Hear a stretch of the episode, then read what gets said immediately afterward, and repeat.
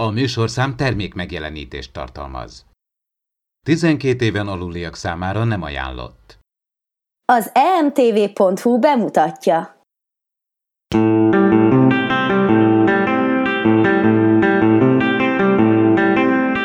Impulzus Podcast. A fedélzeten Csaba, Attila, Dév és Magdi.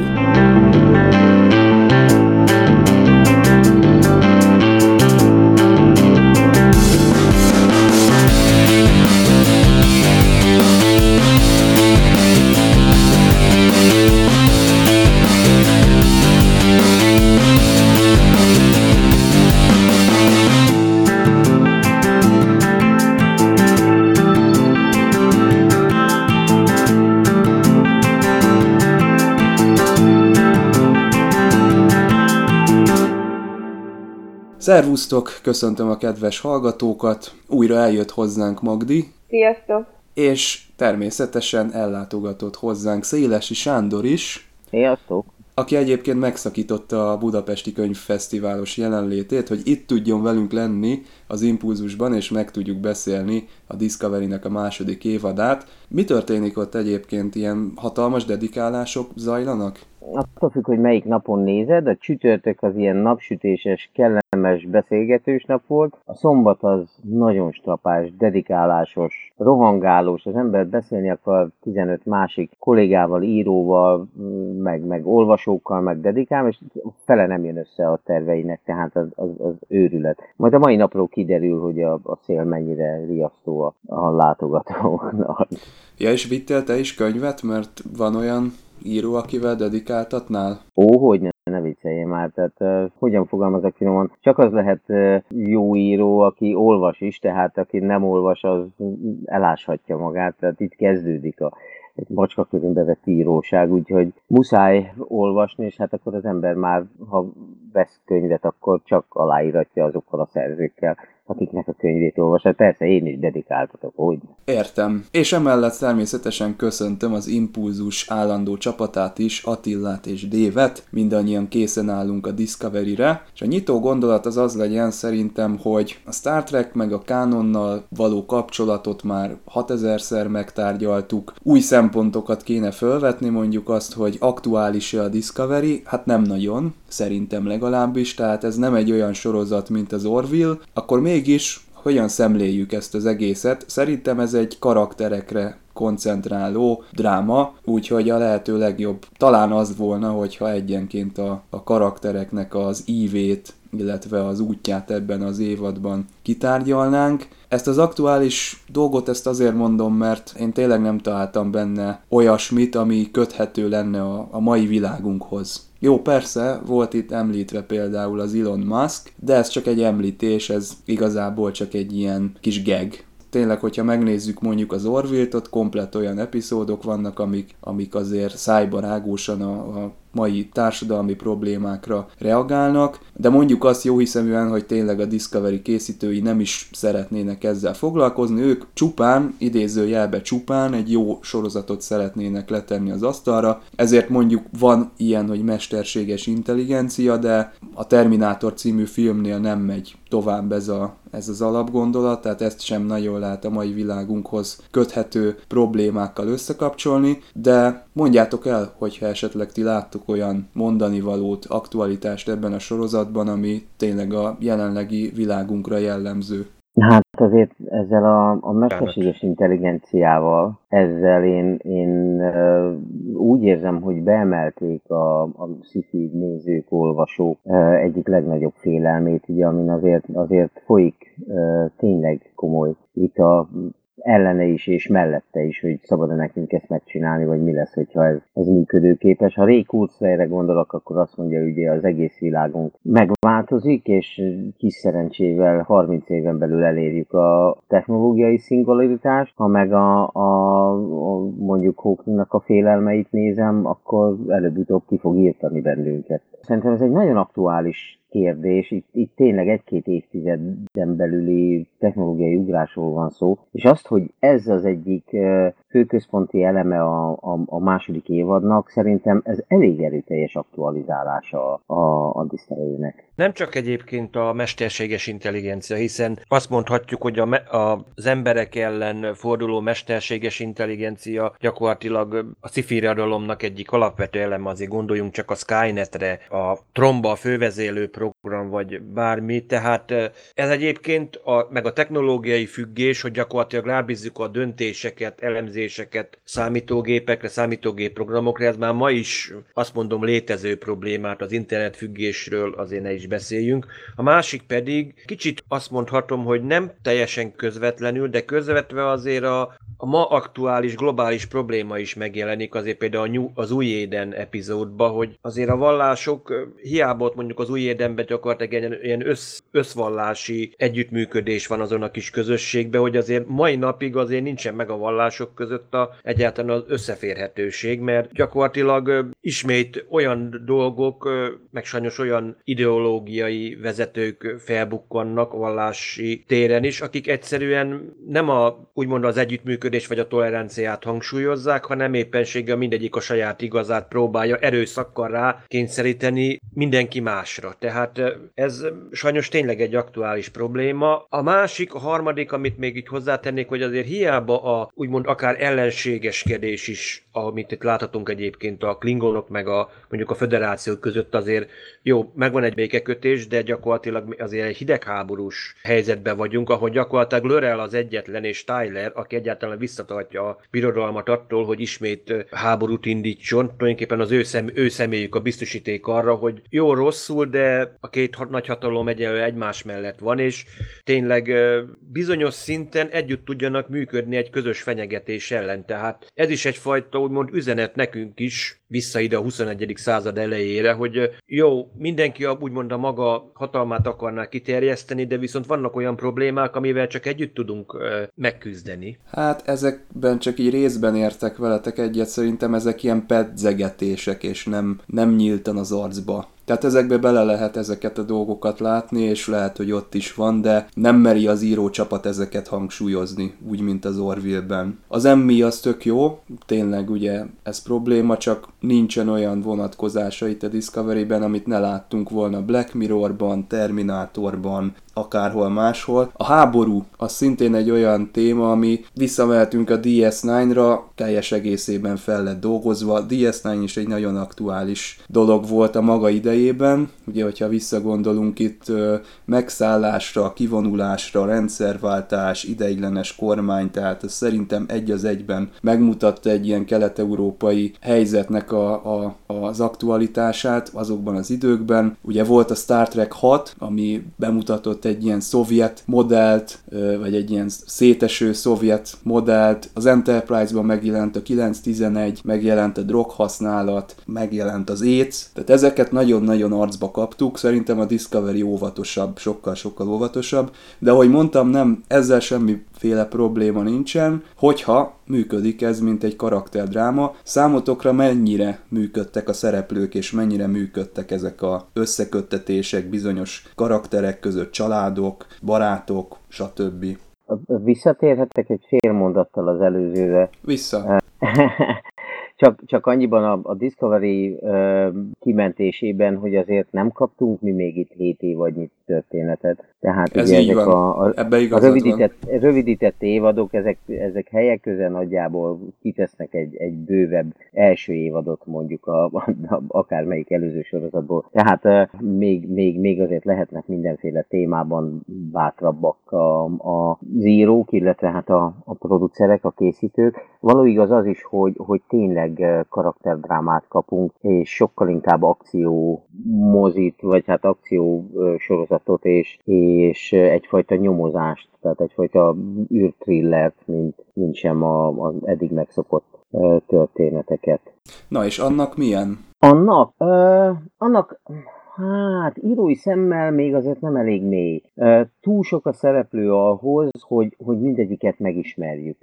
És egy, egy, egy, még mindig keveset kaptunk, tehát ott tartok, hogy, hogy azért nem, nem, nem láttunk 21 néhány résznél többet, és tényleg rengeteg szereplő van. Kevés az a... epizód, mert én bevallom, hogy pont arra gondoltam volna, amikor néztem a finálét, hogy lehet, hogy jót tenne a sorozatnak, ha rövidebb lenne, tehát nem 14 rész, hanem 10 vagy ne Isten 8, hogy intenzívebb legyen, mert volt egy csomó olyan rész, nem mondom, hogy unalmas volt, csak ilyen, ilyen hullámhegy, hullámvölgyes volt egy dolog, és vannak ezek az HBO sorozatok 8-10 részesek, amik meg tökre ilyen intenzív karakterdrámát tudnának adni. Nem lenne ez egy jobb út szerinted? Effektíve, ugye, ha, ha sorozatírásról beszélünk, akkor azt kell mondjam, hogy ha egy 20, 22 részes sorozatot nézünk, akkor is muszáj valamikor a 8-9-10. rész tájékán lezárni az első főplotot, tehát az első sztoriszálat. Mert a, a néző figyelmét nem tartod, nem egyszerűen képtelenség fenntartani, illetve fenn lehet tartani, csak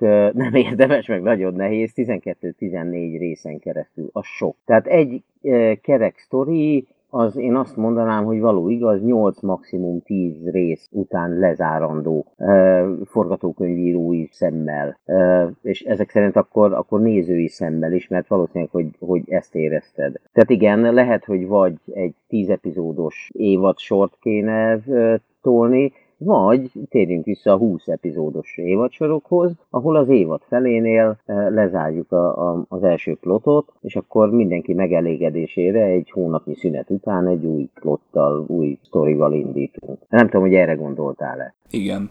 Én, én nem találtam benne unalmas részt. Tudom, hogy beszélgettünk róla, hogy voltak olyan részek, amik egy kicsit ö, ilyen, mintha mellékszálakra mentek volna, és azért. Meg hogy ö, volt, amikor három szállat vittek egyszerre egy epizódban. De mindig kiderült, hogy miért ö, történtek azok a dolgok, és innentől fogva az nekem izgalmas szállá vált, mert, mert ö, a Discovery-ben az a jó, hogy semmi sem, ami, ami mellékszálnak tűnt, vagy például mint a short ezek a kis sztoriai, azok mind bele volt voltak ágyazva, a végén kiderül az egészbe, tehát mindegyik összefüggött mindegyikkel, és innentől fogva nem volt unalmas. Amúgy meg pont azt akartam mondani, amikor az aktualitásáról beszéltetek, hogy szerintem a karakterek aktuálisak. Tehát az adja az aktualitását a sorozatnak. Az Orville-ben is, az Orville-ben viszont parodisztikus ez a dolog, mert hogy ők annyira a 21. századra koncentrálnak, hogy, hogy mindent behoznak, és olyan, mint amikor a, ö, olyan dolgokat hozunk elő, amit a néző biztosan ismer. Most nem fogok egy 22. századi sorozatra utalgatni, mert az nem ismert a nézőnek.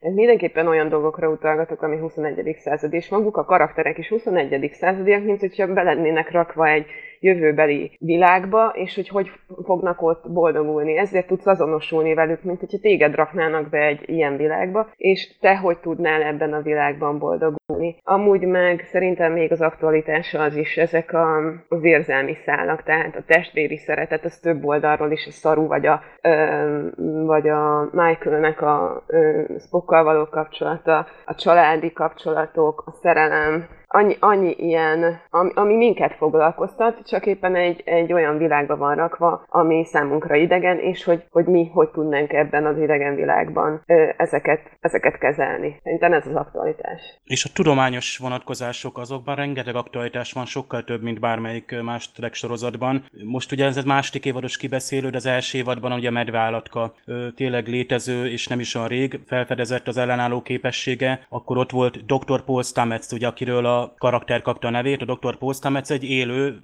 kortárs mikológus, tehát gombaszakértő, aki a micélium hálóztok tanulmányozásával gyakorlatilag rengeteg dolgot felfedett, amit átvittek ugye ez a fizikai, biológiai rétegnek az összefüggése, tehát ott, ott, ott, ott, ott fantasztikus, hogy ezeket így forradalmian tovább viszik, hogy mi lehet belőle. De mondhatnám azt is, hogy amikor láttuk ezeket az átlátszó kijelzőket, és azt mondtuk, hogy igen, ilyennek kell lennie egy 23. századi csillaghajónak, az nem is CGI volt, hanem tényleg létező prototípusok, amik tényleg átlátszó kijelzők voltak. És ilyenkor azt mondod, hogy úristen, tehát ez a Star Trek, hogy úgy mutassa fel a jövőt, hogy tényleg a mai felfogásból indul ki, nem is beszélve az Enterprise hídja, az annyi annyira gyönyörű volt, illetve az utolsó részben is olyan gyönyörű volt, hogy egyszerűen ott akarsz lenni. És szerintem ez a Star Trek, hogy ott akarsz lenni, hogy tudsz, tudsz uh, hinni benne, azonosulni, itt érzelmeleg is a, a karakterekkel, és végre azért elérték, hogy a, a másik évad sokkal jobban hozta azt az egységesebb jelleget, és végre szerintem picit feladtak abból, hogy epizódikus is legyen, meg legyen az a high concept átívelő szál, mert az a 2000-es években volt menő, hogy az epizódok mögött viszünk uh, x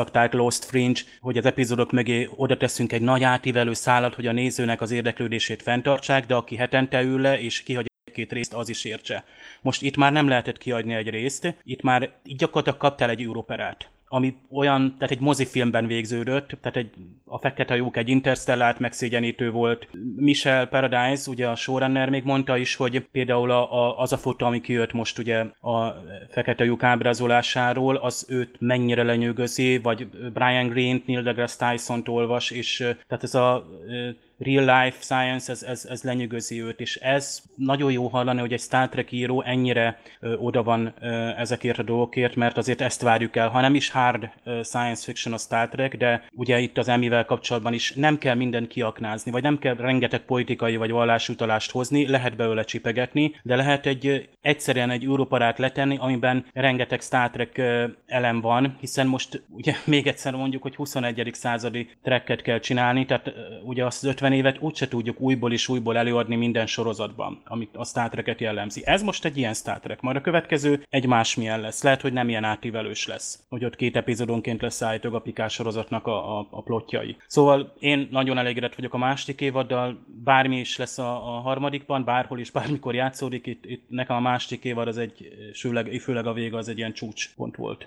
Ugye a főszereplő Michael Burnham, akinek vegyes megítélésű a karaktere, én magam is úgy állok hozzá, hogy ilyen egymásnak ellentmondó érzéseim támadnak, amikor rágondolok. Azért van ez, mert ugye ő nagyon önfejű, nem, nem engedelmeskedik a parancsoknak, és ilyenkor én belőlem egy ilyen ellenérzést vált ki ösztönösen, tehát ugye volt itt is egy olyan jelenet, amikor az Ariem ugye azt mondta neki, hogy szabaduljanak meg tőle, dobják ki a légzsilipen, különben elpusztít mindent, a kontroll azonnal hozzá fog jutni az adatokhoz. Ezt nem csak ő mondta, hanem parancsba is kapta a Pike-tól, mindenki a hídon azt mondta neki, hogy tegye meg, és nem tette meg, hanem ő még megpróbált hősködni, de számos olyan jelenet van, amikor ellent mond a Pike-nak. A Pike egyébként ezt jobban kezeli, mint annak idején a Lorca, de azért benne van az emberben, hogy úristen, ez a Burnham, ez nem való ide a csillagflottába, és az utolsó kibeszélőben én ezt említettem is, hogy lehet, hogy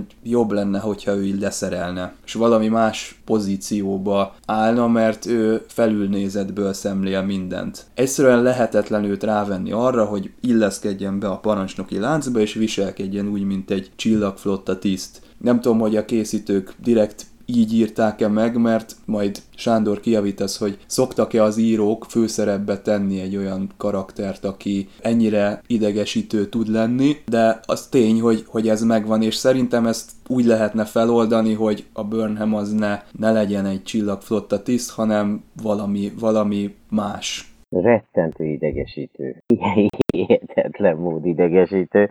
Tehát egy-egy epizódnál, amikor, amikor néztem, akkor nem szokásom beszélni a tévéhez, de azért felfelmordulok, hogy ne csináld már, hát nem hiszem el, hát mit keresel még ott? Igen, konkrétan igen. Ahhoz, hogy egy, egy igen, egy karakter milyen lesz, az effektíve nem a forgató, most hogy bármennyire furán hangzik is. A végén a forgatókönyvírónak csak egy ilyen, ilyen elgurítom a golyót, és ilyen, ilyen bowling-szerű szerepe van benne. Rettentő sokat tesz hozzá a, a maga, a, a, tesznek hozzá a produkciónak a, a különböző pontjain. Tehát azt nem mondjam, de ez teljesen természetes, hogy a színész, amikor megismerkedik a, a szövegével és a karakter leírással, és azt, azt megtölti élettel, és gondolatokkal, és reakciókkal, akkor képes alapvetően úgy átalakítani egy forgatókönyvíró fejében létezett karakter, vagy született karakter, hogy a forgatókönyvíró aztán rá se ismer. Uh, aztán persze megjelennek a, a, a, a rendezők, és megjelennek a, a, mindazok, akik a színész segítik a munkában, és a, a, kvázi a, a, a karakter még akkor is változik és formálódik, tehát többször szembes én is egy-egy, egy-egy film vagy, vagy sorozat epizód megírása után, hogy ami aztán a, a monitorra, vagy a, a képernyőre, vagy a vászorra került, az, az, az, az teljesen ismereten alakult De gondolod, hogy, hogy ezt nem így írták akkor meg? Mondta. A Michael Burnhamet? Nem teljesen így írták meg, hanem mondjuk a Sonya Martin Green is hozzátett jó részt. Biztos vagyok benne, hogy igen. Értelemszerűen, tehát hogyha lecsupaszítod a szövegrészt, tehát hogyha kiveszed mögül a, a színész, és magad elé képzeled egy papírlapon a dialógokat és a dialógusokat, akkor minden bizonyal, uh, ugye itt az adokkapok, főleg a spokkal való uh, szóváltásai. Uh, Hú, az nagyon vagy, jó egyébként. Az, az a része, azt nagyon tetszik zseniálisak, vagy éppen maga a cselekedetei, tehát amint, amint igen ellentmond Pike-nak, vagy, vagy igen nem nyírja ki a, a kolleginát, tehát ha nem nyírja ki érjen, tehát ezek, ezek nyilvánvalóan a forgatókönyv részét képezik, ez, ez rendben van. De hogy ezt milyen habitussal, arccal, mennyi drámával, vagy nem drámával, vagy, vagy megkönnyesedett tekintettel, vagy pengevékonyra húzott szájjal, agresszíven, vagy nem agresszíven, nekem egyébként pont az a nagy bajom Burnham-mel, hogy, hogy, hogy hihetetlen mennyiségű agresszió van abban a, abban a csajban, ami engem egy kicsikét zavar. Tehát én biztos vagyok benne, hogy, hogy ehhez már a színésznő sokkal többet hozzá tett, mint, mint, mint amit azt a, a forgatókönyvíró elképzelt. Az első évadban az ugye volt egy ilyen bűn és bűnhődés jellege a dolognak, tehát ő az elején elkövetett valamit, aztán mélyre került, és egyre jobban feldolgozta magát, és az évad végén azt vettük észre, hogy talán bocsánatot nyert ez az egész dolog, és feloldozást kapott a karakter. Viszont itt a második évadban én azt érzem, hogy ebből semmilyen tanulság nem vonódott le, tehát ez a Burnham, ez újra elkövetné azt, amit az első évad elején tett. Ez sokkal jobban írói probléma, mint, mint színészi. Tökéletesen egyetértek veled. Lehetséges, hogy valahol tényleg ezért is zavar az agresszivitás, mert nem tanult a saját hibáiból, és való, valóban most, hogy így mondod, ha végig gondolom, valószínűleg igen, ugyanazokat a hibákat elkövetné. Tehát az első részben egy szenvedőbb karakter volt, most, most visszatért a, a, a támadó önfejű része, ami szerintem se tesz jót a, a, a karakter egészének. Nem kenném én ezt teljes egészében a forgatókönyvírókra, mert azt is látni kell, hogy amikor egy plot kialakul, az egy közös team munka, és ebben a közös team munkában nagyon erőteljesen benne vannak a, a, a producerek, illetve a stúdió.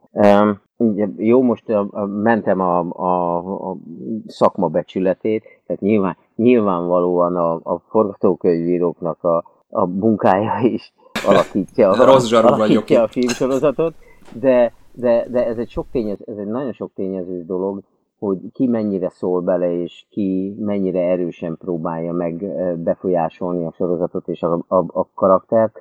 Effektíve lehetséges, hogy, hogy, hogy az, aki a háttérben Michael Burnham-et ilyenné formálta, az mit tudom én, csak 40%-ban maga a forgatókönyvíró, és akkor 40%-ban a színész, és 20%-ban meg egy olyan producer, aki, akinek ez a, ez a sztori és ez a karakter van a fejében. De ugye ahol a pénz van, ott vannak a, a döntési ö, csomópontok, tehát a, a, a, a kassa kulcsát kezelő ember azért a, saját habitusától függően szól bele egy-egy film vagy egy-egy sorozatnak a, a történéseibe és jellegébe. Mielőtt a többiek elmondják a Burnhamről a véleményüket, szerintem egyébként az összes karakter ilyen, tehát vagy, vagy szereted, vagy nem, és szerintem ez koncepció, tehát hogy van egy csomó karakter, és egyik se legyen páncélos lovag, vagy, vagy éppen egy, egy megtestesült állat, hanem minden néző vonzódjon a karakterek egy részéhez, a, a többi meg idegesítse őket. Én ezt is el tudom képzelni. Könnyebb átadni egy történetet, hogyha érzelmileg azonosuló színészek, vagy szerepek, és mondjuk negatív szerepek vannak benne. Ha túl összetett egy-egy karakter, akkor, és most ez bután hangzik, de kevesebb nézőt bír bevonzani. Szerintem itt nagyon összetettek pedig Nagyon összetett, nagyon összetettek, nagyon összetettek, de még mindig nem tudunk róluk annyit. Tehát még mindig, mint amennyi mondjuk egy, egy komolyabb drámai sorozathoz kellene. Ami nem baj, mert ennek a sorozatnak nem ez a, a jellege, de azért valljuk be, hogyha mit tudom én azt mondom, hogy szarulról tudunk beszélni, oké, okay, rendben van, de mondjuk beszéljünk Filippa George-ról, vagy, vagy, vagy, vagy, vagy maradjunk a, a, a Stametsnél. Mit tudunk róla? Azon, azon kívül, hogy a, a szerelmes a dokiba, ezen kívül Tudunk valamit a családjáról, a hátteréről, a gyerekkoráról? Szerintem őt akkor vesztettük el, amikor az első évadban megszűnt a Lorca és a Stamets közti ilyen dinamika, mert ugye a Stamets az az, az ember volt, akit kérése ellenére besoroztak, legalábbis az ő projektjét egy ilyen katonai projektbe olvasztották be, és ez adott neki egy löketet, ezért volt ez a Grumpy, ez, a, ez az ilyen morcos karakter, és utána már nem nagyon volt ilyen háttere, szerintem. Van egy 50 oldalas képregény, azt mindenképpen olvassátok el, tavaly jelent meg. Ez tetőtől talpig elé teszi Paul Stamets, on, Paul Stamets-et, onnantól kezdve, hogy elkezd dolgozni ugye a Glennen lévő kollégájával, de még a Földön, ugye, ahogy fölfedezi az első kísérletek, kudarcok ugye a, a micélium hálózattal kapcsolatban, az első élő személy transportja, hogyan ismerkedik meg a Kálberrel. Abból nem tudom, hogy külön epizódot kellett volna, vagy filmet, de nincs idő. Erre nem lett volna idő, hogy így a hátterét eléd rakják, és ugye ezt csinálják, hogy visszafelé építkeznek. Tehát a Stametsről kijött egy képregény, Szaruról kijött egy egész regény, ami azt hiszem, nem tudom, egy évvel vagy tíz évvel ezelőtti szarot mutatja, ahol még csak hadnagy, de Vietnam parancsnoki helyzetbe kerül. Akkor szintén kijött egy szaroképregény, ami azt mutatja, hogy a Klingon háború már véget ért, az Enterprise-on még nem találkoztunk, de a szaru hirtelen kap egy vészjelzést, és a Discovery-nél ő lesz a kapitány. Tehát, vagy akkor a Giorgio és a, a Lorca, az kapott megint egy külön regényt, ami megint tíz évvel a múltba játszódik. Tehát mindig a múltban tesznek, ugye ezeket a képregény meg a regény nem egészen kánoni, bár a Discovery készítői pont azt mondják, hogy ők úgy veszik, hogy az is része, tehát úgymond megtámogatják a cselekményt, ami szerintem egy tévésorozatnál azért nem biztos, hogy szerencsés, mert mondjuk én vagyok annyira geek rajongó, hogy én biztos, hogy elolvasom a képregényt, meg a regények is már azért itt vannak a beszerezve, csak nem mindenki fogja mai, manapság tévét akarsz nézni, hátradőlni, a moziban ülni, ugye ezt mondta a Discovery, hogy ez lesz.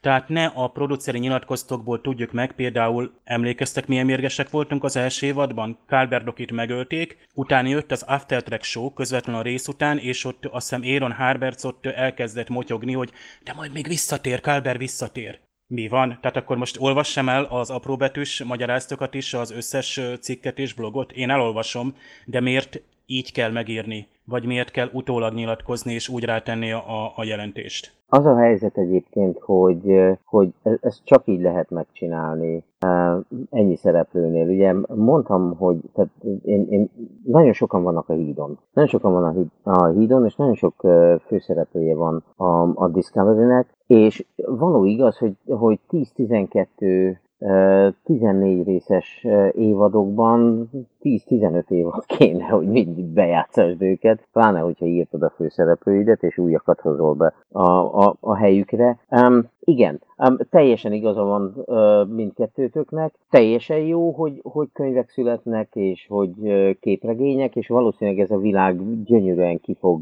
kerekedni és teljesedni, hiszen a karakterleírások azok annak ellenére, hogy mi nem tudunk róluk, és nem tudjuk mondjuk Stemetsnek lásd, akkor pont őt a, a, a backstory-ját, az életét, azért valahol megvannak. Tehát le van írva az összes szereplőnek, hogy, hogy honnan jött és, és hová tart, legalábbis a, muszáj így indítani egy sorozatot. Az egy másik dolog, hogy ezt hogyan adod a, a, a nézőnek a tudomására és a tudtára. Ha nem tudod magában a, a, az epizódokban, akkor muszáj háttérvilágot tolni hozzá, viszont, és akkor itt van a dolognak a másik fele, ugye a pénznek a másik oldala, hogy, hogy az, aki nem e, veszi a kezébe a képregényt, mert mondjuk nem képregényolvasó, vagy egy, egyáltalán nem olvasó, az erről, ha nem értesül, akkor, vagy nem látja, akkor, akkor nem lesz kerek számára maga a sorozat.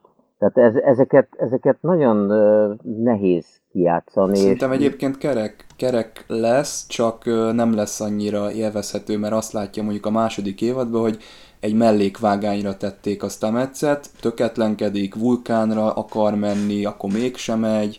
Tehát vannak olyan epizódok, amikor bizonyos szereplőket eltesznek, félretesznek, és, és tényleg egy ilyen, egy ilyen várakozó pályán vannak. Ez így, így valósul meg a sorozatban. Sok szereplő összeszámoltátok egyébként, bocsánat, hogy ö, hány főszereplője van a, a Discovery-nek? Én nem. Hát hány, hány, hány embert kell mozgatni? Nagyon mondja, közben behívtam a, a IMDb-t, és azt mondja, hogy 1, 2, 3, 4, 5, 6, 7, 8, 9, 10, 11, 12, 13, és csak a hídnál járok. Tehát írtózatos, írtózatosan. A bűvös hetes volt az összes eddigi Star Trek, klasszikus Star Trek sorozatokban állítólag 6 vagy 7 szereplőt tettek be főszereplőnek, jellemzően a híd főtisztjeit, meg ugye a főtiszteket, mert annyit tudott a néző megegyezni, tehát vannak ezek a, pont Sándor tőled kérdezem, hogy vannak ezek az alap aranyszabályok, hogy mennyit tud a néző egy mozifilmben, vagy egy, egy regényben, vagy egy sorozatban befogadni, hány karaktert jellemét tudod közelvinni, vagy például a neveket illetően, én ha jól tudom, van ilyen aranyszabály, hogy például a nevek ne hasonlítsanak egymáshoz, vagy ne legyen azonos neve két különböző szereplőnek, lásd, Gabriel Burnham, ugye Burnham anyukája, és Gabriel Lorca. Tehát ez kicsit, bár lehet, hogy kifogytak a nevekből tényleg. Brian Fuller ugye az eredeti koncepcióban amúgy egyébként a Michael Burnhamet ő teremtette meg. Tehát a, Brian, a Michael Burnhamnek ez a dacosság, ez a Fullertől ered még. Én pont most olvastam vissza egy Fuller interjút, mert kíváncsi voltam, ez a Michael név. Fuller azt mondja, hogy Mihály Arkangyalra utalhat, Na most akkor ez lehet, hogy már ő két évvel ezelőtt tudta, hogy Michael nem lesz az angyal.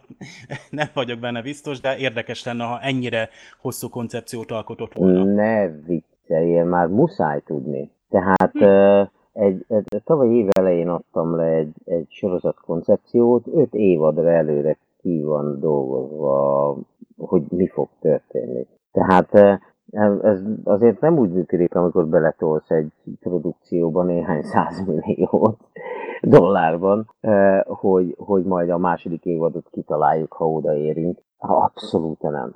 Abszolút nem. Tud, tudnod kell előre legalább az első három évadnak a történéseit, és de az sem baj, hogyha ötöt. Ezért a, a, az előkészítése ezeknek a dolgoknak nagyon-nagyon-nagyon-nagyon nagyon alapos. Viszont igen, igazad van, a célszerű, hogyha ez nem, hogyan mondjam, nem szabály, hanem, hanem egyszerű célszerűség, hogy a nevek ne hasonlítsanak egymásra, így van. Az is nagyon jó, hogyha mondjuk a castingos nem ugyanazt a típusú férfi vagy női alakot veszi fel a szereplőknek, mert aztán a, a harmadik percben már kevered őket. Tehát ezekre, ezekre célszerű figyelni. És hát hogy hány, hány embert tudunk követni és tudunk vele azonosulni, erre mindig azt szoktam mondani, hogy a, a lehető legtisztább példa a jó barátok, három fiú, három lány. Köszönjük szépen, tíz évadon keresztül élvezhetőek a, a, az ő interakcióik és, és szövegük, és tökéletesen el vagyunk ennek a hat karakternek az életével. Itt a Discovery-ben nincs olyan baj, hogy, hogy nem tudjuk a karaktereket elkülöníteni, vagy elfelejtjük őket, nem tudjuk ki. Azt szerintem ezt jól megcsinálták egyébként, tehát itt ezzel probléma részemről nincsen. Az, hogy hogyan kezelik őket, az már egy más kérdés, hogy elég aktívak-e, van-e háttere, az egy másik dolog, de szerintem a nézőnek jól elkülönülnek, vannak itt klingonok, vannak a tüköruniverzumból érkező karakterek, van, vannak csillagflottatisztek, minden. Szerintem ez, ez, ez a része rendben van. Tökéletes, ezt nagyon jól megcsinálták, való igaz. Való igaz, mondjuk a, a, a első évadban a Klingon Masz miatt azért néha én, én kevertem alakokat, de néhány másodpercig értelemszerűen, tehát nem tovább, de nagyon jól, ezt nagyon profin, nagyon profin felépítették a karakterológiát. Csak sokan vannak. Ennyi. Tehát most mondok egy másik példát, amíg középpontba nem került Airiam, addig igazából semmit nem tudtunk róla. Tehát amíg, amíg bele nem másztak a, a, a, a fejébe, addig csak volt a, a, a, a hídon. Aztán kész, néha kapcsolgatott valamit, néha közbeszólt, és semmi. Tehát őt, őt, őt például mennyi, 15-18-20 epizód után játszották be lényegében? Elnézést, ott is van egy képregény, bocsánat, tényleg most, hogy vele kotyogok. Ott is van egy képregény, csak az mondjuk a tüköruniverzum-beli Airiam, aki szintén öntudatra ébred, de ennél többet nem mondok, és még tavaly jelent meg, tehát a második évad előtt. Szóval vannak ilyen előreutalások. Tehát korábban is voltak ilyenek a, a régebbi sorozatnál is olyan karakterek, akikről igazából nagyon nem tudtunk, mert mindig voltak a főbb karakterek, akiknek kifejtették az életét, ez Spocknak a, az életét, azt így oda-vissza. Sőt, hát ezért vicces, hogy belerakták most Michael-t, mert hogy igazából a korábbi koncepcióban nem is fért volna bele, mint ahogy a Cyborg se fér bele, de hát mindegy. És hogy ott is mondjuk, hogyha azt nézzük a, a TOSZ-ban, hogy Uhura is csak kapcsolgatta a háttérbe ott a dolgokat, de olyan nagyon sok mindent nem fejtettek ki Na, róla. Ez, szerintem ez itt a kulcs, amit a Magdi mond, hogy a korábbi Star Trek-ekhez képest ez hatalmas nagy előrelépés, ami itt a karakterekkel zajlik. Való igazot az Enterprise ne is említsük, ugye ott voltak olyan mellékszereplők, akik soha elő nem kerültek többet. Tozban sorolhatnánk, és itt szerintem ez, ez hatalmas előrelépés attól függetlenül, hogy most melyik karaktert szeretjük, vagy melyik sikerült jól, melyik nem, de itt a karakterkezelés az, az előrelépett a korábbi Star Trek-ekhez képest. És nekem egyébként hozzáteszem, amit beszéltetek, hogy összetettek a karakterek, nekem az pont tetszik. Hogy nem csak jó, nem csak rossz karakter van, hanem mindenkiben van egy kicsi jó, egy kicsi rossz, vagy, vagy ez az arány az ide-oda tolódik, mert, mert az emberek sem egyértelműen jók vagy rosszak, és csak akkor tudsz azonosulni vele, hogyha azt mondod, hogy jó, hát ő sem teljesen százszerzalékosan jó, nem egy szuperhős, hanem, hanem gyengeségei vannak, ami nekem is van, és, és akkor tudom átérezni az ő dolgait, hogyha ha azt látom, hogy ő is emberből van. Úgyhogy nekem, nekem pont ez, ez a koncepció nagyon is tetszik hogy összetettek a karakterek. Hogy igen, mondjuk a, a toszóta azért eltelt 50 év, tehát muszáj, átalakult a televíziózás, és átalakult De a, az Enterprise a azért az csak egy 15 éve volt, az már modern sorozatnak nevezhető, és az azért sehol nem volt még. Akkor már azért voltak olyan sorozatok, amik jó, jó, jó karakterkezelést tudtak prezentálni nekünk. Az, az Enterprise-ban is összetettebbek voltak egy kicsikét a karakterek, mondjuk, mint a Voyager-ben. És lehet, hogy itt most belemászok sok embernek a lelki világába, de a, a Voyager ilyen szempontból egy nagyon kétdimenziós uh, sorozat volt. Tehát uh, az Enterprise-ban már összetettebbek voltak a, a, a karakterek. Mondjuk szerencsétlen Scott Bakula nem nagyon tudta eljátszani a, a gonosz kapitányt, ezt hozzá kell tennem, de ott próbálkoztak a forgatókönyvírók ilyen, ilyen karakterváltozással is. Na mindegy, szóval visszatérve a, a Discovery-re, megváltozott a, a sorozat készítésnek, meg hát a sorozat élvezhetőségének a, a jellege iránya, úgyhogy muszáj igen összetett karaktereket adni, és ezt tényleg nagyon jól meglépte a, a Discovery. És amint a mellékelt ábra mutatja, akinek a karakterét nem tudjuk a sorozatból egyértelműen kibontani, megvan a lehetőségünk, erre képregények és regények formájában. Bár mondjuk nagyon hozzátenném, hogy a tükör univerzumos megfelelői a, a szereplőknek nem biztos, hogy nem számítanak más karakternek, csak az arcuk ugyanolyan. Vagy még az se. Most jól megmondtam, nem tudom, hogy érthető volt.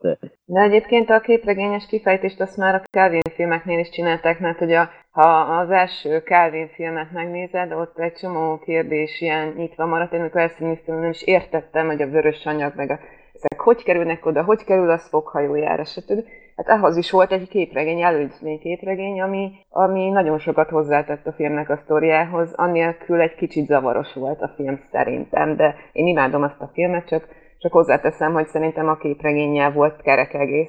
És akár a, a, a Kánnak a, a, már a második részben is a Kánnak a a sztoria, hogy amiben így belekötöttek, hogy néz ki a Kán, miért így néz ki, stb. Annak is volt egy előzmény sztoria a képregénybe. Tehát már most szerintem ez a koncepció nem csak a Discovery-nél kezdődött, hanem már korábban kezdődött, hogy, hogy talán lehet, hogy a Calvin filmet, nem tudom, mert jó, vagy korábban is voltak ilyen kiegészítő regényeknek képregények, de hogy azzal lesz egész maga a sztori, a filmes sztori, az, az talán inkább a Calvin filmeknél kezdődött el. Jó, ez egyrészt kerekebbé teszi, mondjuk nekem nem hiányzott a, a képregény a filmek mögül, tehát én élveztem az összes filmet. Másrészt meg azért valljuk be, ez is egy üzleti ö, modell, tehát hogyha egy sorozatnak annyira rajongója van, mint a Star Treknek világszerte, és lehet keresni vele más művészeti ág bevonásával, akkor azt érdemes megtenni. Ezt, ezt azért valljuk be.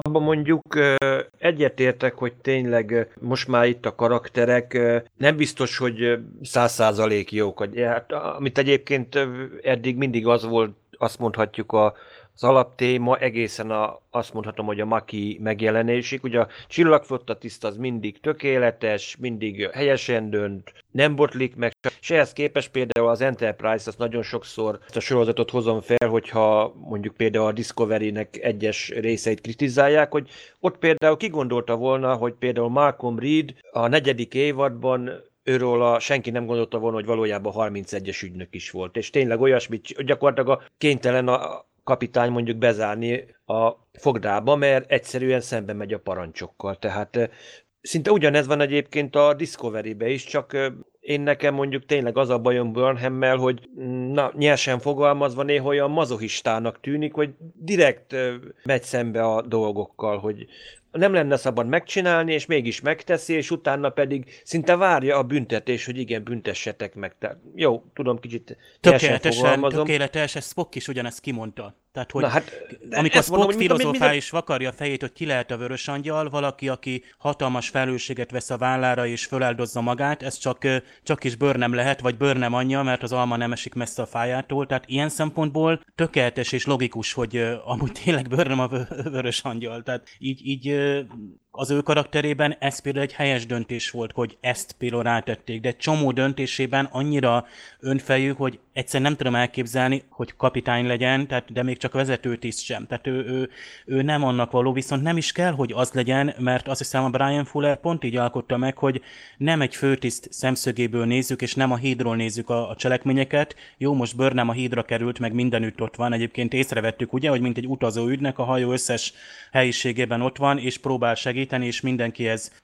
ugye fölépült a kapcsolata nagy hirtelen, míg az első évadban teljesen el volt szigetelve az elején. Tehát kicsit túl látványos volt, főleg az első évad végén a, a fejlődése, de legalább a második évadban láttuk, hogy tehát ez a koncepció bevált, hogy, hogy ő neki kell, hogy legyen, kell lenni a vörös angyalnak. Én ezt azért jónak találtam, így kicsit zavart is, hogy amikor először kiderült, hogy az anyja az, vagy anyja is az, és akkor úgy mondom, á, jobban örültem volna a bőr nem az, ha már mindent az ő vállára ö, teszünk. Viszont karakterfejlődésben, meg ellentmondásos karakternek nekem a Tyler az, aki ö, abszolút a sztár ö, a sorozatban, tehát ő már annyi minden volt, és annyi mindenen átesett, hogy ott sokkal jobban megértem az ő, ő vívódásai, döntéseit, még a bőrnemnél kicsit, kicsit túl sok. Tehát a bőr nem kicsit túl sok. Sőt, Dave, mondok neked egy, azt mondom, egy eretnek dolgot. Ha mondjuk Tylerre alapozták volna a sorozatot, úgymond azt mondom, okay. egy ilyen fél ember, félig klingon, az mondjuk az még érdekesebb lett volna. Mert és ha sokkal később lepleződik le.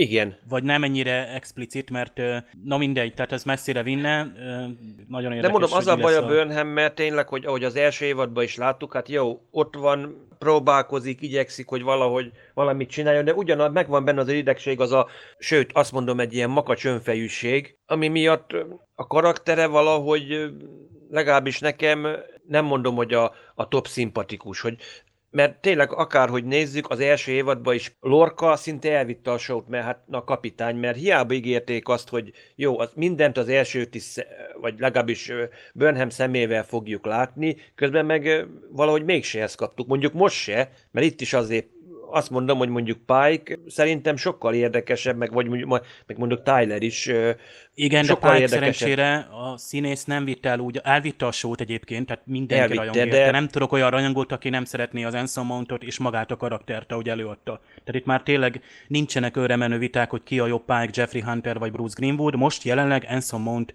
a Christopher Pike is nagyon jó. De nem vitt el úgy a sót, mert a színésznek is nagyon nagy alázata volt, meg szerencsére az íróknak is, hogy csomószor háttérbe tolták. Tehát jelen volt egy-egy ilyen briefingen, instrukciót adott, határozottan fellépett, erkölcsösen döntött, kivéve volt, volt ez a kelpiai elsőleges irányelv megsértés, bár utólag már akkor értjük, de, de nem tolták úgy előre, mert nyilván a bőr nemet tolták jobban, és az volt sokkal jobban feltűnőbb.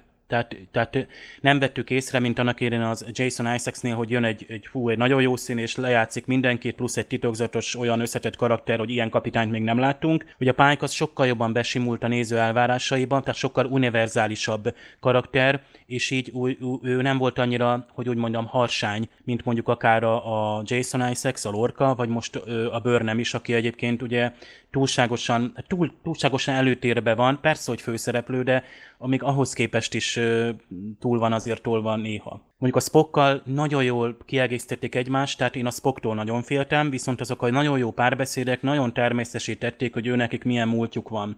És ott mondtam, hogy, hogy elég egy kétperces párbeszéd, akár egy, egy vitatkozás, akár ezek a búcsú pillanatok, hogy, hogy érezzed, hogy oké, okay, elhiszem, most már elhiszem, hogy tényleg ők tizenvalány éven át ismerték egymást, vagy gyerekkoruktól fogva. És ebből elég ennyi, csak ehhez tényleg zseniálisan meg kell írni, és szerintem azért ez, ez sikerült a kettőjük közötti viszont megalkotni. Jó, állandó téma még, ugye itt a eredeti sorozat, kánon, nem kánon dolog, én ezt már nem is szeretném újra nyitni. Szerintem a végeredmény az élvezhető a Star Trek rajongóknak is, nyilván bele kell nyugodni abba, hogy 2019-ben nem úgy fog kinézni minden, mint a 60-as években, de szerintem kellő alázattal sikerült megcsinálni a díszleteket, a, az egyenruhákat, mindent, a, a, a kijelzőket. Az már más kérdés, hogy önmagában mennyire ízléses a dolog. Nekem a Discovery az sosem tetszett, és azért nem, mert hogyha megnézzük mondjuk a Burnhamnek meg a Tillinek a kabinját, az egy olyan hely, amiben én nem laknék szívesen. Egy rideg, a minimalistábbnál is minimalistább, borzasztó hely, és nekem a Star Trek egyik legfontosabb vonzereje az az, hogy szívesen élnék-e az adott hajón. És eddig az összes sorozatnál, még a Kelvin filmekre is talán azt tudtam mondani, hogy igen. A Discovery-nél sajnos azt tudom mondani, hogy nem, nem szívesen élnék a Discovery-n.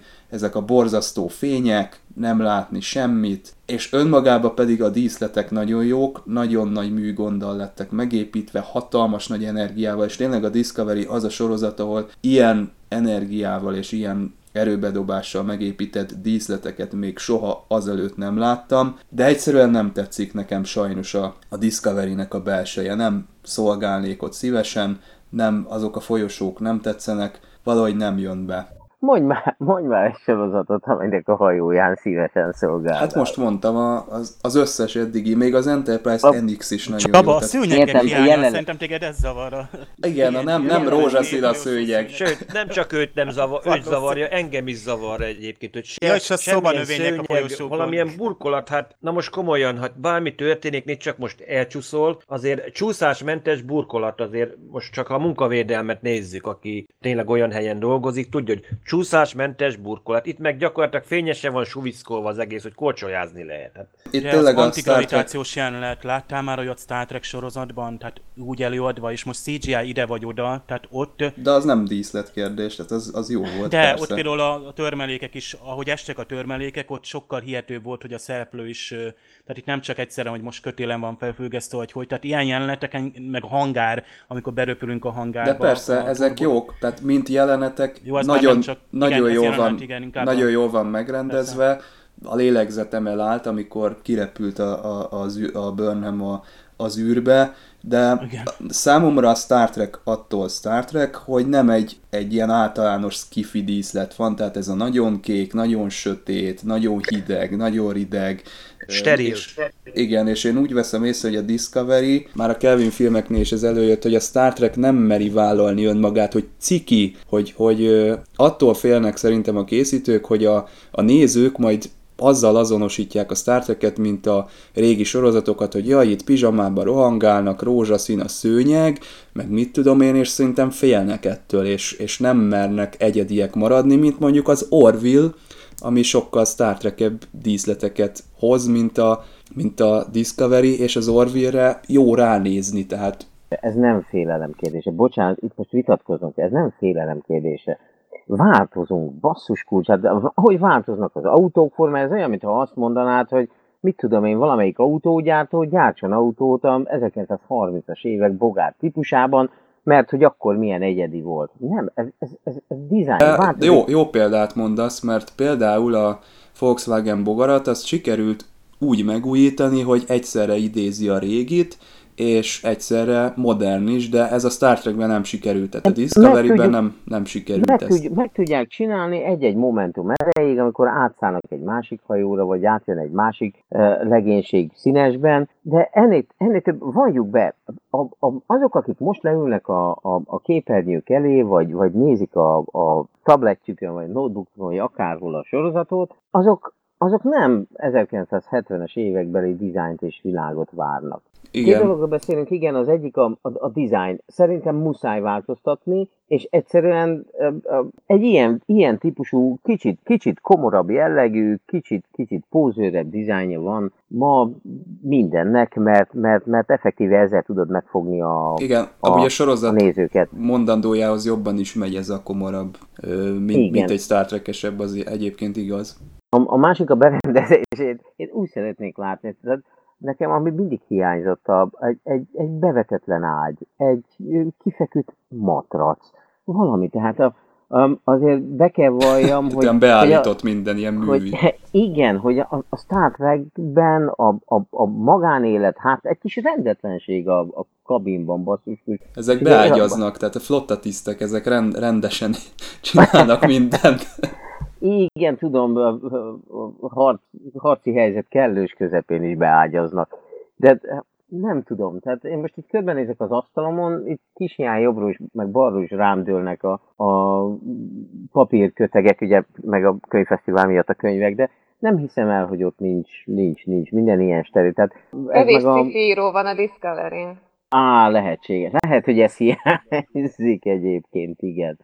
Tényleg voltak olyan epizódok, egyébként tényleg mondjuk akár az Endbe, vagy akár a Voyager-be, sőt még a TNG-be is, hogy tényleg ezek az adattáblák elborították az asztalt, hogy egyiket felvettem, másikat letettem el. Keresek valamit, nem a számítógépbe keresgéltek, hanem tényleg itt jobbra-balra, hogy tényleg ez a... Volt egy kis, úgymond azt mondom, egy ilyen valóság szagú káosz időnként a hajón, meg tényleg, amikor láthattuk például az Exvinoxnak epizódnak a végén, amikor tényleg csata után nekiállnak, akkor mindent ott rend, rendet rakni. Ez, ez tényleg, ezt nagyon sokszor egyébként hiányolom, hogy na itt jó, van egy, van valami csata, vagy valami, és utána semmi nem látjuk, hogy rögtön egyből a hajó rögtön fit. Pedig közben nem, egyáltalán nem így van, hogy de egyébként azt akartam mondani, hogy annyira nem igaz, hogy steril a Discovery, mert ott van a szarunak a szobája, amit el van növényekkel, és úgy néz ki, mint egy ilyen Az dzsungel. nagyon jó, igen. Ugye? Jó, de viszont nincs a kabinja, azt a nagy tölgyfasztat láttátok, egy gyönyörű volt a képek a falakon, tehát azt viszont nagyon jól megcsinálták. Igen, mint egy motoros klubnak az asztala az olyan. Ja, ez a direkt ilyen Nevada, meg direkt ilyen Nevada, meg ilyen indián vonatkozású képeket raktak direkt, hogy az eredeti toszba tudjuk, hogy nem is tudom már melyik várost mondta, hogy ott van egy farmja a pályáknak, és tulajdonképpen ez alapján akkor kerestek ilyen, ilyen, ilyen hát azt mondom, ilyen indián népi szőttesek, meg tényleg az asztal is, hogy minden ez ilyen arra, arra az államra jellemző ilyen berendezéseket szedtek össze egyébként tényleg. De ez az a baj, ez csak két példa, hogy tulajdonképpen meddig a többieknél nem látunk semmit. Annyi, hogy mondjuk esetleg Tilének van az a két kis hógömbje, de tényleg nála se látunk bevetetlen ágyat, vagy valami, hogy azért ennyire... Nem látod, mondom, hogy a Linus steril. hogy alszik. Steril. steril. Lehet, hát, lefelé.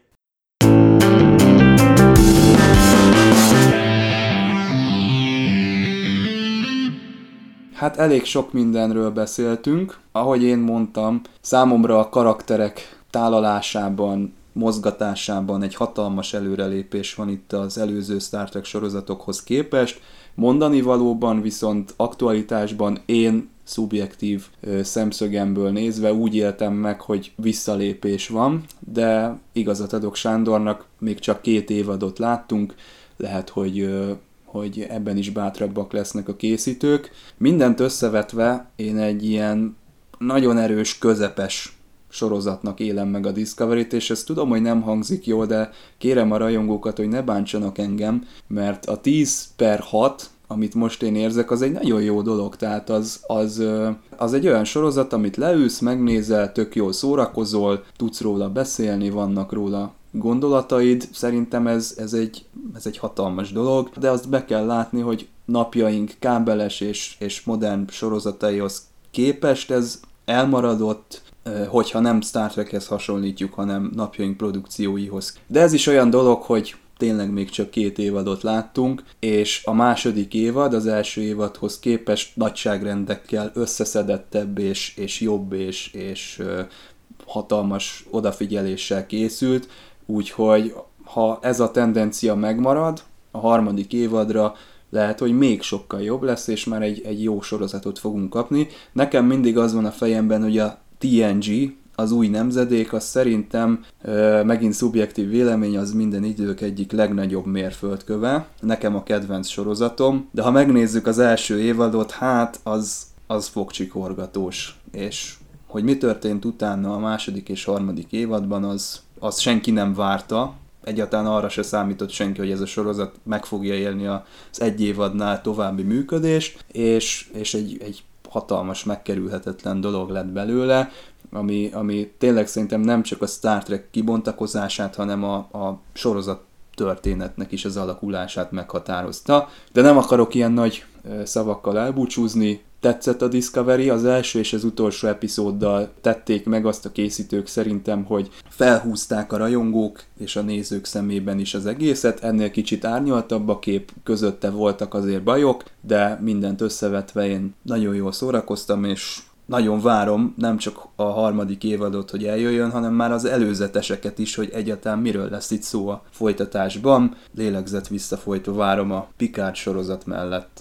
Az az igazság, hogy nem tudok nem reflektálni arra, amit az előbb hallottam. Máskorban élünk, más elvárások vannak a, a sorozatokkal szemben, más, más az kínálatnak a, a, a mennyisége mondjuk, mint, mint ö, 30-40 vagy akár 20 évvel ezelőtt. Sokkal nehezebb sorozatot készíteni, olyan sorozatot készíteni, ami ebben a megagiga dömpingben uh, magára vonja a figyelmet. Ezzel együtt a Star Treknek viszont ugye van egy patinája és van egy neve. Nagyon ügyesen kell játszani azzal, hogy hol az egyensúly a kettő között. Megtalálni a múltból azt, ami jó, és megtalálni a jelen elvárásai között azt az utat, ami a, a régi hagyományokat felemeli egy, egy modernebb szintre. Most, ha ebből a formából, vagy ebből az állásból nézem a, a Discovery-t, szerintem teljesítette azt, amit el lehet várni egy, egy ilyen jellegű sorozattól. És én azt mondanám, hogy, hogy a most futó sci sorozatok között az egyik legjobb. Korán sem 10-ből 6-os, hanem 10-ből 9-es. Én szívesen nézem, örömmel nézem, és várom a következő epizódot. A mai beszélgetés folyamán többször összehasonlítódott, összehasonlítottátok az Orville-lal. Szeretem az Orville-t, de én az Orville-ra mondok egy 10 per 6-ot, max 10 per 7-et. Tehát az Orville egy gyengébb sorozat. Drámában, jellegében mindenféleképpen, a mondani valójában, de csak néha.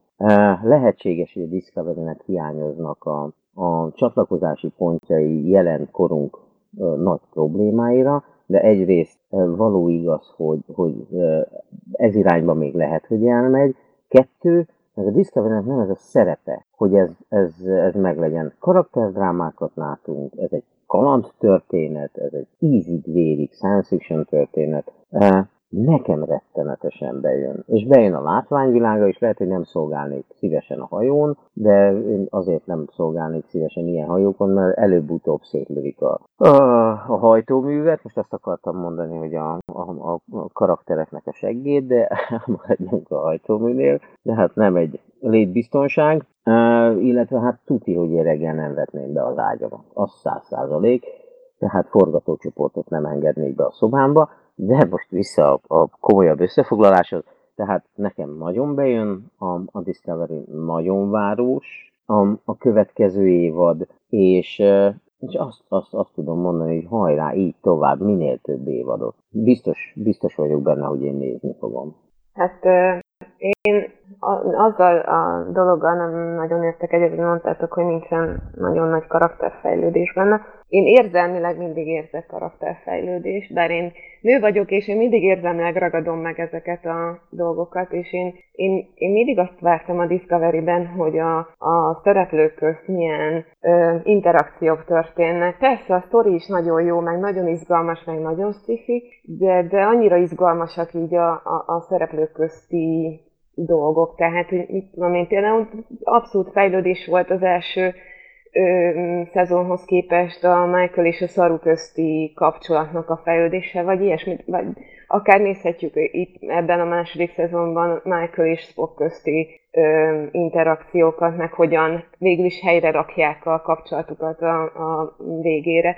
Ö, de például én nem beszéltünk róla, de nekem a, a, a, az utolsó epizódot azt úgy kezdtem el nézni, hogy hátradőltem, és hogy hát most akkor megnézem az utolsó epizódot, mert ez most lezárja az egészet, és azt vettem észre, hogy ugye felétől nem hátradőlve nézem, hanem egészen előre hajolva, rátapadva egy a képernyőre, és bevallom őszintén nőjesen, hogy én sírtam a végén, mert nekem annyira katartikus érzést okozott ez az egész, ahogy lezárták, és, és az is, amint hogy megígérték, hogy vissza fognak térni a kánonhoz, visszatértek a kánonhoz, pontról pontra visszatértek a kánonhoz. Tehát, hogy ez annyira jó volt, hogy, hogy ebben nem lehet belekötni, hogy, hogy nem ott tart a sorozat, ahol megígérték, hogy kerül.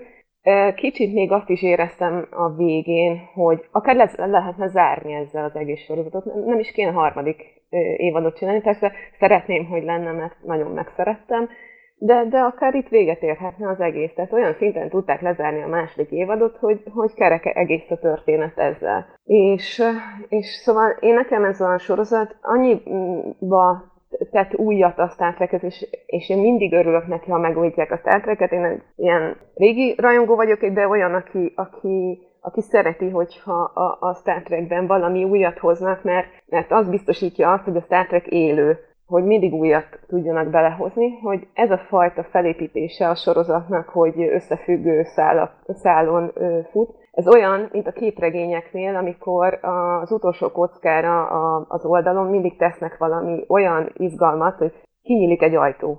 De kijön be rajta, és lapozol egyet, mert kíváncsi vagy, hogy ki jött be rajta. Hogy ez így van felépítve, hogy mindig egy, egy olyan kockát tesznek a végére az epizódnak, hogy szeretnél lapozni. Igazából most még a, ez a lezárás is olyan, hogy le is van zárva, de szeretnél lapozni, hogy hova kerül, hova megy, mi történik velük. És, és igen, nagyon várom azért ezt a harmadik évadot, hogy mit tudnak ebből tényleg kihozni, és hova tudják még ezt a sorozatot fejleszteni, és ahogy az első szezonhoz képest is a második szezon akkora lépés volt, vagy akár azt mondom, hogy a pilot epizódokhoz képest mekkora váltás volt az első szezonban. Tehát, hogy hogy tudnak ekkora váltásokat beletenni, úgyhogy izgalmas marad és akarod nézni. Szerintem fantasztikus ez a sorozat. És persze tudom, hogy nagyon sok rajongó nem szereti, mert túl, el, tehát hogy is mondjam, nagy különbség van a régi sorozatokhoz képest, de azt mondom, hogy, hogy érdemes neki adni egy esélyt, és ráadásul nem csak a, ez, hanem hogy ott lesz a Pikár sorozat, én mindig tudom, hogy ha új sorozat jön be, akkor az előző az megint rehabilitálva lesz. A Discovery-vel is ez fog történni, én ebben százszerzék biztos vagyok, a Pikár sorozatot szét fogják szedni darabokra, amint megjelenik, és a Discovery onnantól fogva megint be lesz sorolva a többi Star Trek sorozat közé, mint jó sorozat, de hát ez már a, a Star Treknek egyfajta törvénye. Nos, nekem a második évad tulajdonképpen egy pozitív csalódás egyébként az első évadnak kellett volna már eleve ebbe a stílusba végig mennie, tehát azt mondom, hogy végre azért csiszolódtak ezek a... Azt mondom, a forgatókönyvírók is tényleg azért lassan belejöttek a dolgokba, és megint vissza kell utalnom, hogy tényleg ez a fajta nyomozós, kereső küldetés, ami tényleg nem csak egy epizódra korlátozódik, itt engem tényleg az Enterprise-ba a Cindy évadra emlékeztetett, ami szerintem egy, azt mondom, egy pozitív példa, hogy tényleg itt egy olyan ellenséggel kellett szembenéznünk, ami úgymond nincs benne a kánonba. Ugyanúgy, mint a Xindi évad, hogy nem volt az Enterprise-ban, sokan emiatt azt, azt támadták, hogy hát Xindikről se előtte, se utána nem hallottunk. Hát hogy kerülnek ők bele? De mégis ehhez képest most itt belekerült egy vörös angyal, belekerült maga kontroll is, és tényleg kaptunk egy olyan történetet, ami azt mondom, hogy megállja a helyét. Úgymond a Star Trek univerzumban is. És kaptunk, úgymond mélységet kapott néhány régi karakter, hiszen eddig Pike-ról, vagy mondjuk egyesről nem tudtunk semmit. Csak annyit, amennyit láttunk, egy, egy epizódban láttunk, és most itt kicsit kibővítették, és tényleg, ahogy Dave is mondta korábban, hogy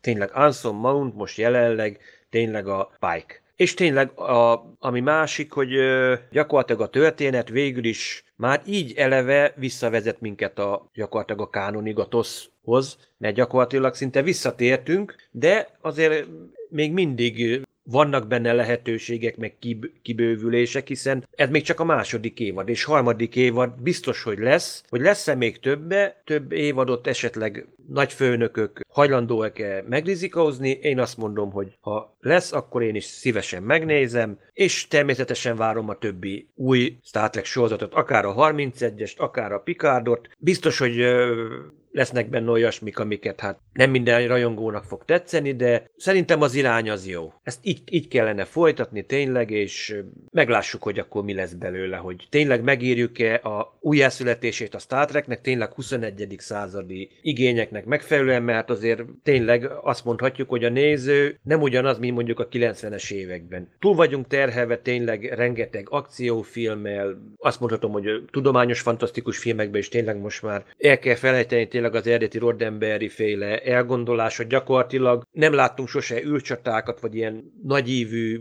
csatajeleneteket, maximum mondjuk másik nagy sorozatnál, Csillagok háborújánál, hogy tényleg most már ilyen határok úgymond elmosódnak ilyen szempontból a különböző szifik között is, hogy igen, megmarad az eszmei mondani való, de most már egy mozgalmasabb, élénkebb látványvilágra van szükség, és tulajdonképpen most a az új Star Trek is ezt, ezt képvisel, hogy igen, kap a, úgymond azt mondom, az agy is élmény, de kap a szem, a fül is egy komoly és profi élményeket. Én minden eset, én azt mondom, hogy várom a harmadik évadot, és várom a következő sorozatokat. Ez tök jó, hogy a agy és a szem is kap élményeket. Totál így van, hogy feldúsítottuk a Star Treknek a világát, megpróbáljuk még szélesebbre tárni, és egyfajta új élményt adni. Tehát most a Discovery az egyik Star Trek, az egyik lehetőség, egyik iterációja a Star Treknek. Többféle Star Trek sorozat lesz, hamarosan megint belépünk egy olyan korszakba, hogy ha nem is teljesen párhuzamosan, de többféle stílusú mondani valójú látványvilágos sorozat fog együtt forogni, mint annak idén a TNG Deep Space Nine Voyager érában, és az nagyon jó volt nekem is, a TNG az etalon. Viszont én utána elkezdtem nézni a Voyager-t, és aztán azt nagyon megszerettem. A Deep Space Nine-ban is nagyon sok mindent, tehát itt sorban ráhangolódtam, hogy rá tudtam hangolódni a többi sorozatra. Tehát én, mint az ideális rajongó, aki halad a korral, mert közben én nem tettem le, nem kapcsoltam ki a tévét például az Enterprise után. Tehát hanem utána elkezdtem falni a sorozatokat, sőt, elkezdtem nézni a képregény sorozatokat, amiben ugye csöpnyi science fiction van csak, de tehát az összes Marvel-t és DC-t nézem párhuzamosan most is. És, és ha, ha Discovery egyfajta képregény sorozat, akkor annak a csúcsa. Ha science fiction sorozat, akkor viszont Csabával értek egyet, hogy úgymond a, nem a hardcore science fiction, de nem is kell, mert a Star Trek sosem volt hard science fiction. Tehát sosem, tehát a, azt mondtuk, hogy van transporter, meg megmagyaráztuk, de elfogadtuk egyszerűen, hogy a Star Trek világában így van, vagy van replikátor, és ezzel egy olyan megoldást kínáltunk, amit egyszerűen elfogadtunk ebben az univerzumban és ugye ez a kánon része, viszont most ugye nagyon érdekes lesz a kánon, mert szinte minden írói nyilatkozat kőkeményen hát arra utal, hogy szinte minden kánoni elézménytől meg akarnak szabadulni. Kvázi nem fogják figyelembe venni. Tehát már nem az lesz, mint amikor a Simon Pegg-et leültették, hogy ő írja meg a Star Trek Beyond-nak ugye a másik forgatókönyvét, és a szerencsétlen Simon Pegg a Memory alfán kutatgatott, hogy minden kánoni legyen, nehogy a hardcore fajok ugye ö, ö, hátba támadják a Discovery nem fogja ezt csinálni. El fogja engedni a hardcore trackfile kezét, és valami újba kezd minden előzmény nélkül. Tehát 3187-ben fogunk ugrani. 930 évre előre a 32. századba. A Star Trek eddig kb. 300 évről szólt. A 2000-es évek közepétől, tehát az első kapcsolattól 2370-es, 80-as évekig. Most 900 évre a jövőben mi lesz? Poszthumán lények népesítik be a galaxist, milyen közlekedési eszköz lesz, mi lesz. Tehát a színészek tele vannak ezekkel az elvárásokkal, ahogy olvasod a nyilatkoztokat, hogy izgulnak, hogy mi, hogy fog kinézni az egész, ahova kerülnek. Nyilván a forgatókönyvíróknak már van elképzelése. Tehát ez, ez oltári nagy változások lehetnek, effektíve lehet, hogy a Föderáció világától teljesen távol, és már nem kell vitatkozni azon, hogy egy 32. századi Klingon hogy néz ki, vagy egy űrhajó, vagy egy konzol, vagy egy, a fézersugárnak a, a folyamatossága, és ez, ez lehet, hogy pont ezt teszi jót a Star Treknek, a Discovery egy teljesen új világot fog felfedezni, és végre az lesz, mert valamiképp titokban ezt vártuk, hogy valami vadonatújat mutasson. Például nekem a spórahajtómű az már eleve megadta, hogy úgy tette elém, hogy jobban elhittem, mint a térhajtóművet. Tehát ö, egyszer nem tudok mit mondani, tehát nekem ebből a szempontból ö, megvannak a trackvonások, és nem a kánoni, hogy a Klingon ugyanúgy néz ki, mondjuk nem voltak szimpatikusak a Klingonok, nekem se, de nem zavart annyira, hogy, hogy az zavarjon a sorozat nézésében, vagy hogy Spock most máshogy néz ki. Nem is beszélve, amikor olyan karizmatikus színész jelenít meg Pike-ot, mint az Anson Mount, és tehát teljesen együtt volt, hogy egy űrcsata, én, aki nem szeretem az űrcsatát, de hát úgy elém tették, hogy tehát egy, egy mozi első székében nem ö, lett volna nagyobb élvezet, karakterfelődés, a science fiction ötletek, tehát ez, ez én azt hiszem, plusz a szuperhős, tehát a Red Angelnek az a szút, amit fölvett ugye a Burnham, és hát én imádom a Marvelt, és oké, okay, hogy vasemberre hajaz és minden, de, de, de az az epikus, amikor a Magdi mondta, hogy előre dőlve nézte, nekem ugyanez volt, tehát hátborzongató volt másodszor is nézve a másik évad lezárása, főleg a másik része, amikor ugye elkezdünk ö, ugrálni, és szerintem ez, ez most Star Trek élmény? Nem, ez egy science fiction élmény, meg Star Trek élmény is egyúttal, és ez bőven megadja azt, hogy újra nézed, és szeretnéd látni, és várod a folytatást, és akkor már szerintem betöltötte azt, hogy, hogy Star Trek, egyfajta Star Trek, ami együtt fog élni majd a többivel. Köszönöm szépen nektek, hogy ezt megbeszéltük Magdi, Sándor, Attila és Dév, és nektek pedig, hogy hallgattátok az egész évadon át, amit a Discovery-ről elmondtunk. Az impulzus végül is azért jött létre, hogy a Discovery epizódokat megbeszéljük, ez még a az első évad első részénél indult, de természetesen a szünetekben sem unatkozunk, hiszen amíg nincsen új Star Trek a képernyőn, addig az eredeti sorozatról beszélünk, de ebben az évben még hátra van nekünk egy Orville évad értékelő is, amire hamarosan szintén sort fogunk keríteni. Jövő héten biztos, hogy folytatni fogjuk, tartsatok akkor is velünk, sziasztok!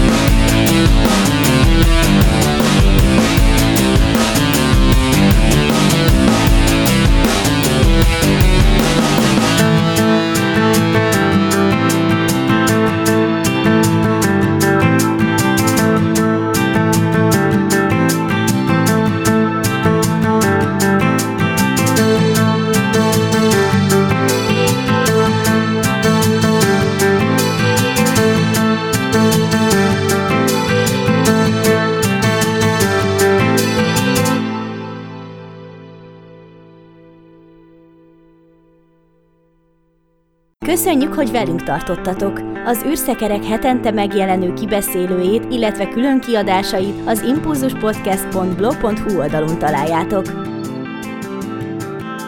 Az emtv.hu megbízásából készítette az Impulzus Produkció.